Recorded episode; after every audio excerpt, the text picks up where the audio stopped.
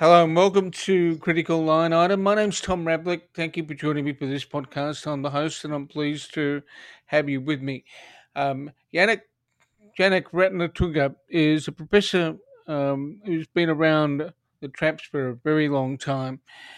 He and the Institute of Certified Management Accountants uh, here in Australia presented a submission to the audit regulation inquiry that's been run by the Australian Federal Parliament looking at a series of issues dealing with audit regulation. Janek has got a series of views on where audit is at its weakest, and he joins me today to cover off some of those areas because some of the questions he asks are pertinent for, for people thinking about how they analyse financial statements and ask more questions about the information that exists. Janek, thank you for joining me today. Uh, thanks, Tom. Now, what what in, what are the key concerns that you have related to the audit product as it stands today? Because part of the logic of having a set of financial statements audited is to ensure things are done in compliance with um, the various bodies of standards. What are the problems that you see at the moment? Well, what you've just mentioned is exactly the core problem that the audit is a trust mechanism that is made to ensure that we shareholders and other stakeholders are given a true picture of the affairs of the company. But what it actually tells us is not quite that. All it tells us is that the financial statements have been prepared in accordance with the accounting standards. And those accounting standards themselves have been prepared by the very people who are running the audit profession. In other words, some of the members, in fact, almost all of the members of the accounting standards boards that prepare the standards, the frameworks, are members of the audit profession. So they are setting their own standards, auditing it based on those standards, uh, and giving us a report that um, is only in compliance with those standards. It's not telling us anything more. It's not telling us the true value of the company. It is not telling us that there has been no fraud. It has, it's not telling us that any of the transactions have been done ethically. None of that. All it does is to say that they've been prepared in accordance with the accounting standards. But there is a stumble over provision within the Corporations Act, though, that if something had been uh, um, uncovered that was unlawful, you would be uh, the auditors would be obliged to deal with that. Um, Absolutely. If they do on, in the process of the audit, in checking if the accounting standards have been prepared in accordance with the uh, frameworks, uh, if the sorry accounting reports have been prepared according to the frameworks, they uncover something, they are absolutely um, uh, required to report it. But they are not required to try to find out if there has been any fraud they have to it's only if they uncover it in the process. Now in a forensic audit which is outside the normal audit then of course they are charged to find out if there is fraud and so on but that's not part of the requirements of the accounting standards. No it's certainly not part of the auditing standards either. Correct uh, yes. because, uh, because just just for the information of listeners when an audit is conducted in accordance with auditing standards, it is typically conducted with an examination of internal controls and also tip and also done using samples to test particular transactions. That doesn't mean that an audit examines everything, so it's important for listeners to remember this. You've mentioned there's an issue with the accounting framework that auditors audit against. What are the problems that you perceive?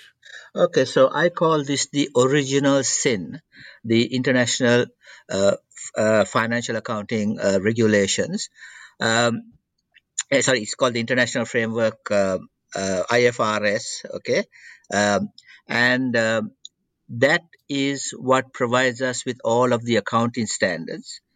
Um, the problem is that these accounting standards are prepared, are done by the auditors themselves when they when they are in these big committees.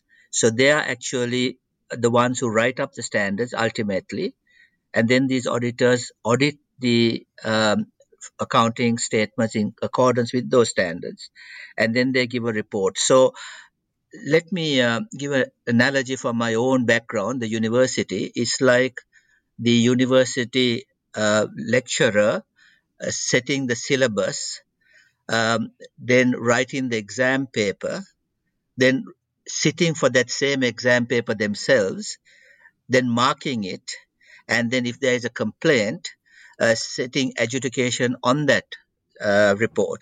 They do the whole thing themselves. There's no independent uh, body that is responsible for getting involved in that process. So it's very much in house. And that is a problem. Those accounting standards themselves have major issues.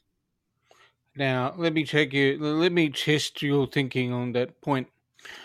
Uh, the International Accounting Standards Board is an independent body. Yes. Uh, there are people who have been on there that haven't necessarily been in big four accounting firms uh, in their career. And certainly, Warren McGregor wasn't in an accounting uh, in a big four accounting firm uh, in his career uh, while he was in the lead up to his time at the International Accounting Standards Board. So it may not be a complete inside job, Janek. It may be, it, but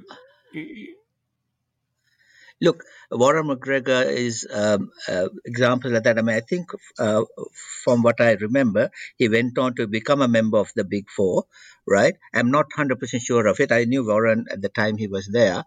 Um, but the thing is, if you look at the current uh, committees of the IS uh, International Accounting Standards Board and the IFRS committees, you will find that it is okay, I wouldn't say 100%, but a very, very large majority are from a Big Four background. At some stage of their career, they had a Big Four background and influence. Uh, so that's what I'm saying. It's very much in house.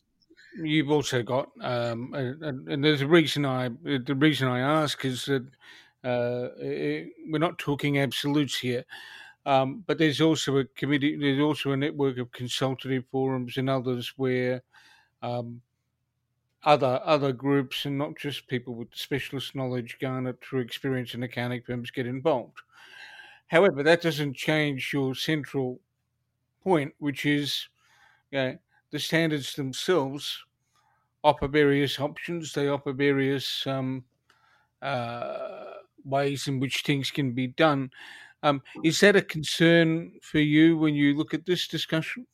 Well, actually, uh, the standards are supposed to not give that much of choice. Uh, there is a bit of choice, but uh, the thing is, in the old days, before we had accounting standards, and we are not talking about that much in the old days, we're talking about the 1960s and 70s when we had about eight standards, and it was basically, you know, a lot of um, leeway for different decisions. Uh, then we had problems, and the accounting standards are meant to fix that problem by reducing the number of choices that accountants had. But it has just gone overboard and it has got into uh, situations where it's completely away from the normal practices in countries.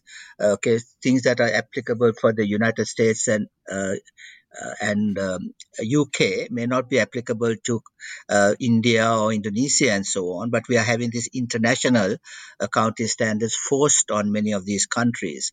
Uh, plus the fact that recently, I think last year, USA walked away from IFRS. Uh, they are only going to stick with GAAP. So why are we having IFRS and IFRS compliant auditors um, being forced upon many of the countries, including developing countries, when uh, USA itself has walked away from it. So that's a that's a huge issue. But what I want to go back to is the the point of the uh, financial standards. They are meant to tell you what is the book value of a company. That is all they are saying. This is the book value. And what do we mean by book value?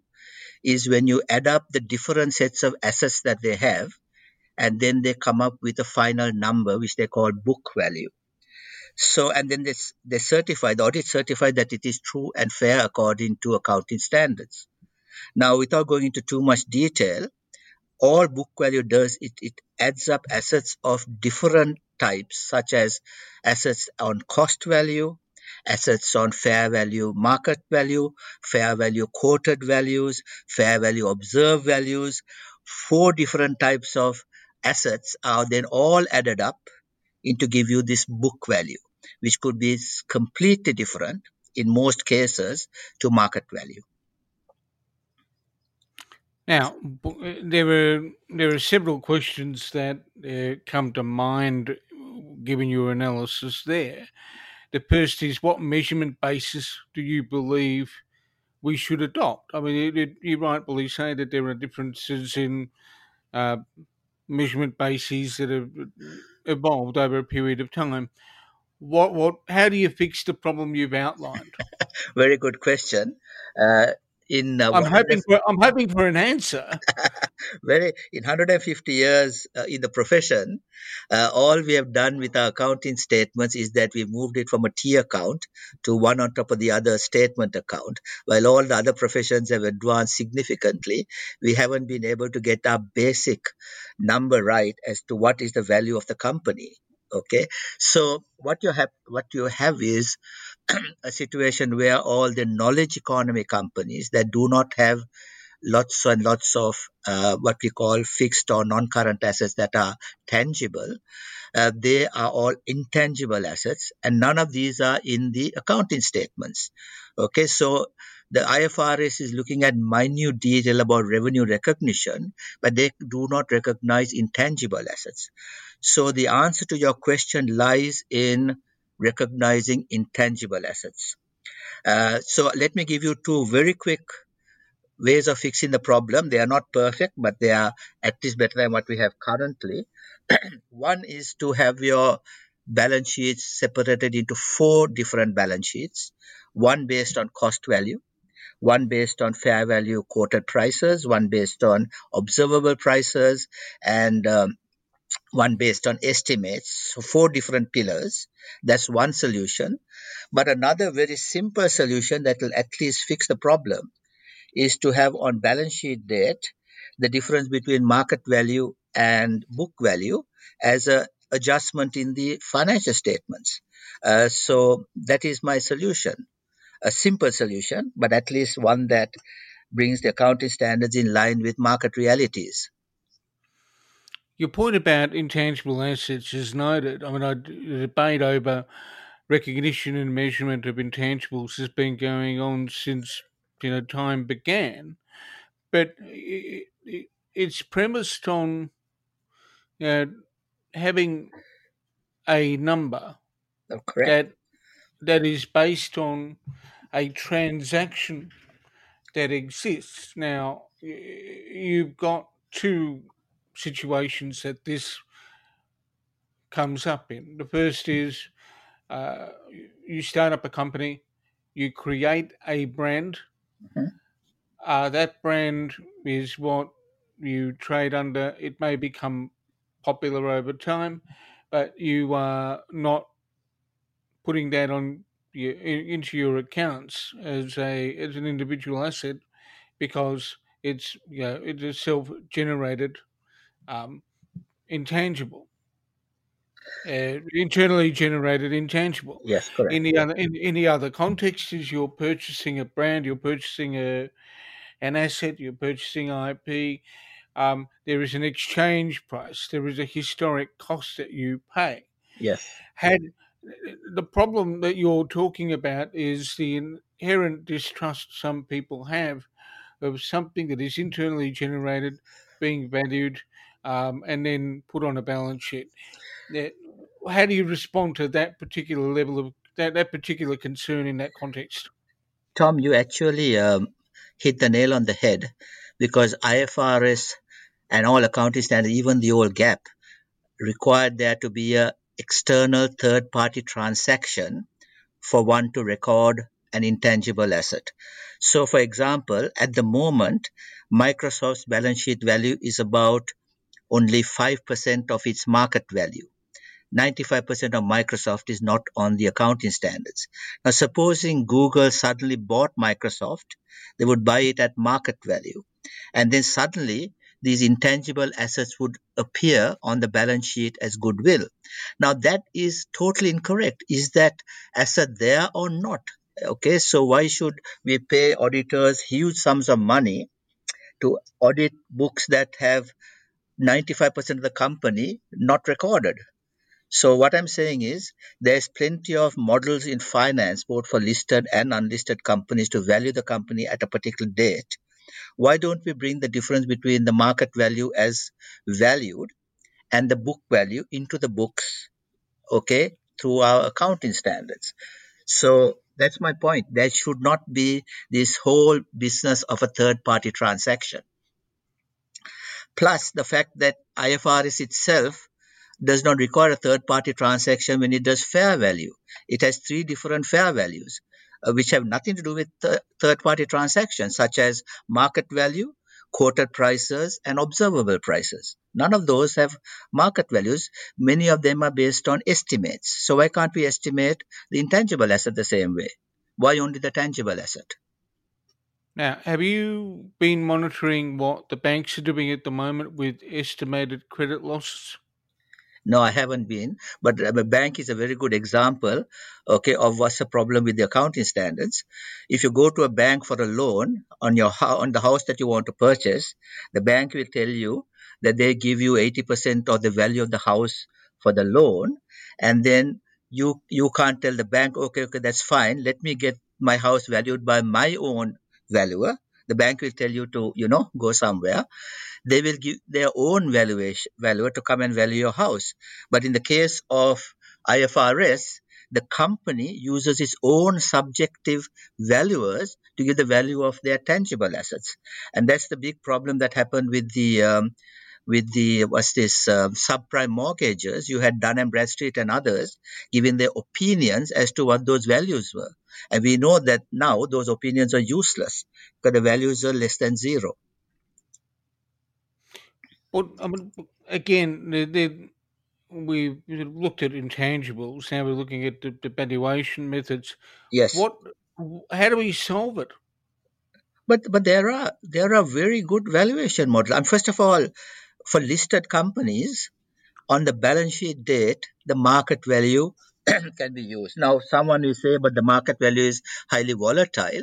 True, but the volatility doesn't go 90% different. Okay, it can in certain times go 10%, 20%, 30%, but not 90% like in Microsoft. So you use market value on balance sheet date for the difference.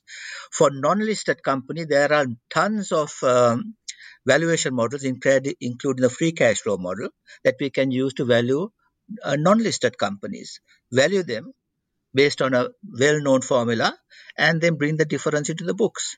It's not that hard. The uh, the other point that that uh, just highlights the issue you have raised is that uh, even if things are frozen at historic cost in the accounts, it doesn't mean that volatility goes away. Correct. I mean, the market, it you, you can freeze, you, you can account for historic cost and just make no adjustments. Let's assume that's all the company does. And then when it comes to balance date, it needs to do something because there are different there are material differences in what it might get for a particular asset it has on its books at, at number at value X.